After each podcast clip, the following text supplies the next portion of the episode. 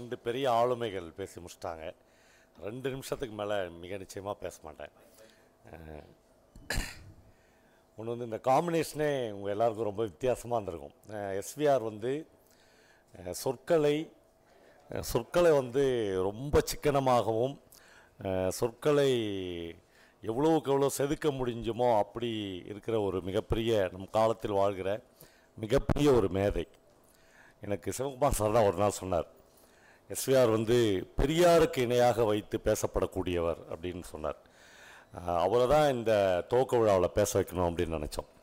அதே மாதிரி இந்த மண்ணின் கலைஞனாக சிவகுமார் சார் வந்து சொற்கள் மேலே அவளுக்கு அவருக்கு எவ்வளோ காதல் இருக்குது அப்படின்னு நீங்கள் பார்த்துருப்பீங்க. அது வந்து எவ்வளவு முயற்சி இளம்பக சார் என்கிட்ட சொன்னார். சார் கிட்டத்தட்ட சிவகுமார் சார் வந்து நாலு நாளாக இதே மூடில் இருக்கார் சார் அப்படின்னா. எனக்கு ஏற்கனவே தெரியும். அவர் வந்து நமக்கு வாழ்க்கை வந்து என்னென்னவோ நிர்பந்தங்களை கொடுக்கும். அவர் எந்த நிர்பந்தங்களை கொடுத்தாலும் அப்படி தள்ளி வச்சுட்டு நான் வந்து இதில் பேச போகிறேன் மூன்றரை வருஷம் ஒரு ஆள் உழைச்சி நாலு மணி நேரம் பேச முடியுமா? அப்படின்றது. அவர்லாம் பயங்கர ஒரு ஆச்சரியமான மனிதர் தான். இந்த ரெண்டு பேரையும் ஒரு மேடையில் நம்ம இப்போ சந்திச்சிருக்கிறோம். கொஞ்ச நேரத்துக்கு முன்னாடி இளம்பக சார் சொன்ன பாலமுருகன் உள்ளே வந்தார். இந்த சோழகர் தொட்டி நாவலை வந்து நான் அவரை வச்சுக்கினே அந்த அந்த சோழகர் தொட்டி அந்த தாமரைக்கரை என்ற பகுதியிலேயே சொன்னோம். ஒரு ஒன்றரை மணி நேரம் ரெண்டு மணி நேரம் ஒரு பெரும் மழைக்கிடையே நான் அந்த கதையை சொல்லி முடித்தேன். ஒருவேளை நாங்கள் அழுத கண்ணீரும் அந்த மழையோடு சேர்ந்து போயிருக்கோம். உண்மையிலேயே நீங்கள் அந்த டெக்ஸ்ட்டை படிக்கிற போது நம்மளாம் தமிழ்நாட்டில் தான் வாழறோமா? அல்லது கோயம்புத்தூருக்கு பக்கத்தில் இருக்கிற இந்த மலைகளில் தான் இவ்வளவு துயரங்களையும் இவ்வளவு ரத்தத்தையும் குடிச்சிட்டு இந்த மலை வந்து ரொம்ப அமைதியாக இருக்குதா அப்படின்னு நமக்கு தோணும். அப்போ இந்த சாட்சியங்கள் முழுக்க இந்த மேடையில் இந்த ரெண்டு நாட்கள் நடக்க நடக்கப்போகுது இங்கே வந்து இந்த கூட்டத்தில் அன்புராஜ் வந்திருக்கலாம். அவர் வந்து பதினேழு வயசில் ரொம்ப ஆர்வப்பட்டு வீரப்பனோட போய் சும்மா ஒரு சுவாரஸ்யத்துக்காக போய் சேர்றார். ஆனால் இருபது வயசுலேயே அவருக்கு வந்து ஆயுள் தண்டனை கிடைக்குது. இருபது வருஷம் ஜெயிலில் இருக்கார். தன்னுடைய நாற்பதாவது வயதில் அன்புராஜ் வந்து விடுதலை ஆகி வரார் ஒரே ஒரு ஆர்ட்டுக்கு வந்து எவ்வளோ வேல்யூன்றதுக்காக மட்டும்தான் இதை சொல்ல விரும்புகிறேன். அப்போ வந்து உள்ளே வந்து கர்நாடகாவுடைய முதலமைச்சர் வந்து இவங்க சிறை கைதிகள் போடுற ஒரு நாடகத்தை பார்க்க வர்றார். அந்த நாடகத்தில் ரொம்ப இன்ஸ்பயர் ஆகி அவர் சொல்கிறாரு சிறைக்கு வெளியே கூட போய் நீங்கள் நாடகம்லாம் போடுங்க அப்படின்னு முதல்வராக அவர் ஒரு ஆணை கொடுக்குறாரு. அப்போ அன்புராஜ்லாம் போயிட்டு முதல்வர்கிட்ட கேட்குறாங்க நாங்கள் பெண்களாக நாங்களே வேஷம் போட்டு நடிக்க வேண்டியிருக்கு. பெண் கைதிகளை எங்களுக்கு கொடுங்க ப- பத்து பேர் கேட்குறாங்க பத்து பேரே அவர் சேங்ஷன் அந்த நாடகத்தில் அவர் இன்ஸ்பயர் ஆயிடுறாரு. அது வந்து நிறைய பேருக்கு நடக்கும். என்னன்னா சந்திரபாபு வந்து ஒரு தடவை ராதாகிருஷ்ணன் ஜனாதிபதியாக இருக்கும்போது அவரை பார்க்க போயிருக்கார். ஆனால் அவர் ரொம்ப இவருடைய பெரிய ரசிகன். ஒரு பாட்டு பாடுங்க அப்படின்னுறார் நான் இவர் வந்து அந்த நான் ஒரு முட்டாள் அந்த பாட்டை பாடினோடனே அவருடைய கண்ணை மு- மூடி அதில் மயங்கி அப்படி கேட்டுக்கிறார். உடனே சந்திரபாபு புரோட்டோக்கால் அதெல்லாம் இருக்குல்ல அதெல்லாம் ஒன்றுமே இல்லை. அப்படியே எக்கி போய் அவர் மடியில் உட்காந்து அவர் தாடையை தட்டி பெரிய ரசிகண்டா நின்றுக்கார் அவர் ஜனாதிபதி இந்தியாவினுடைய ஜனாதிபதி. அது இந்த ஆர்ட் வந்து என்ன விஷயத்தை எந்த சமயத்திலையும் இந்த அன்புராஜுடைய அந்த நாடகத்தில் ஒரு தூக்கு தண்டனை விதிக்கப்பட்ட ஒரு பையன் வந்து நடிக்கிறான்.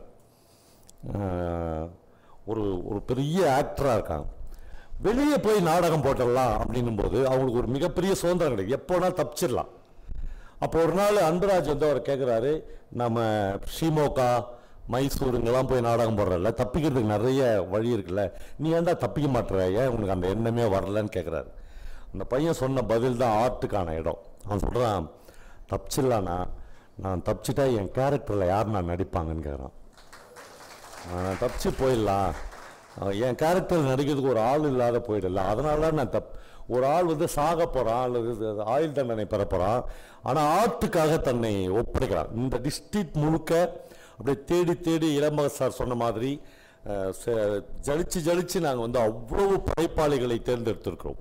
அவங்க வந்து தங்களுடைய அனுபவங்களை தங்களுடைய வாழ்க்கையை தாங்கள் எழுதின இலக்கியத்தை கோவையினுடைய மகத்தான இலக்கிய அடையாளமாக இருக்கிற சண்முக சுந்தரத்தினுடைய நாகம்மாலை அப்படியெல்லாம் இந்த இரண்டு நாட்களில் நாம் நினைவு கூறப்போகிறோம் அதுதான் இந்த மகத்தான விஷயத்திற்கு ஒரு ஒரு கவர்மெண்ட் எனக்கு வாழ்க்கையில் எண்பத்தி மூணு வயசில் எஸ்விஆர் மாதிரி ஒரு போராடிய கவர்மெண்ட் மேடையில் அப்படி உட்கார வச்சு பார்த்துட்டார்ல அது வந்து பயங்கர சந்தோஷமாக இருக்கு. ஆனால் அவர் வந்து நான் இன்றைக்கும் போராளி தாண்டா அப்படின்னு சொல்கிறதுக்கு நான் என்ன கவர்மெண்ட் மேடை கூப்பிட்டீங்க என்ன துவக்க உரை அதெல்லாம் வேற.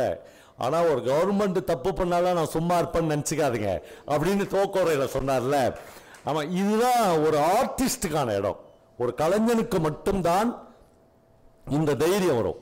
ஒரு அரசியல் மேடையில் ஒரு கவர்மெண்ட்டுடைய மேடையில் ஒரு நார்மலான ஒரு தொழிலதிபரையோ அல்லது வேறு யாரையோ நீங்கள் கூப்பிட்டீங்கன்னா சாஸ்தாயமாக அவன் விழுந்துருவான். தெய்வமே நீ தான் எனக்கு தெய்வம். ஆனால் ஒரு கல ஒரு ஆர்டிஸ்ட்டோ ஒரு எழுத்தாளனோ அப்படி விழவே மாட்டான். நீ கூப்பிடு நான் பேசுகிறேன் ஆனால் அதுக்காக நீ எதாவது தப்பு பண்ணிட்டேன்னா நான் சும்மா இருப்பேன் மட்டும் நினச்சிடாத. உனக்கு எதிராக நான் எழுதுவேன் அப்படின்னு சொல்கிற குரலை எஸ்விஆர் சொல்கிறாரு அந்த குரலை அனுமதிக்கிற ஒரு இடமாக இந்த மேடர் அதுதான் ரொம்ப ரொம்ப முக்கியமான விஷயம். இது வந்து நான் ஏற்கனவே சொன்ன 75 ஆண்டு கால வரலாற்றில் இந்த மாதிரியான ஒரு இலக்கிய விழாக்கள் இலக்கிய பரிமாறல்கள் என்ன சார்?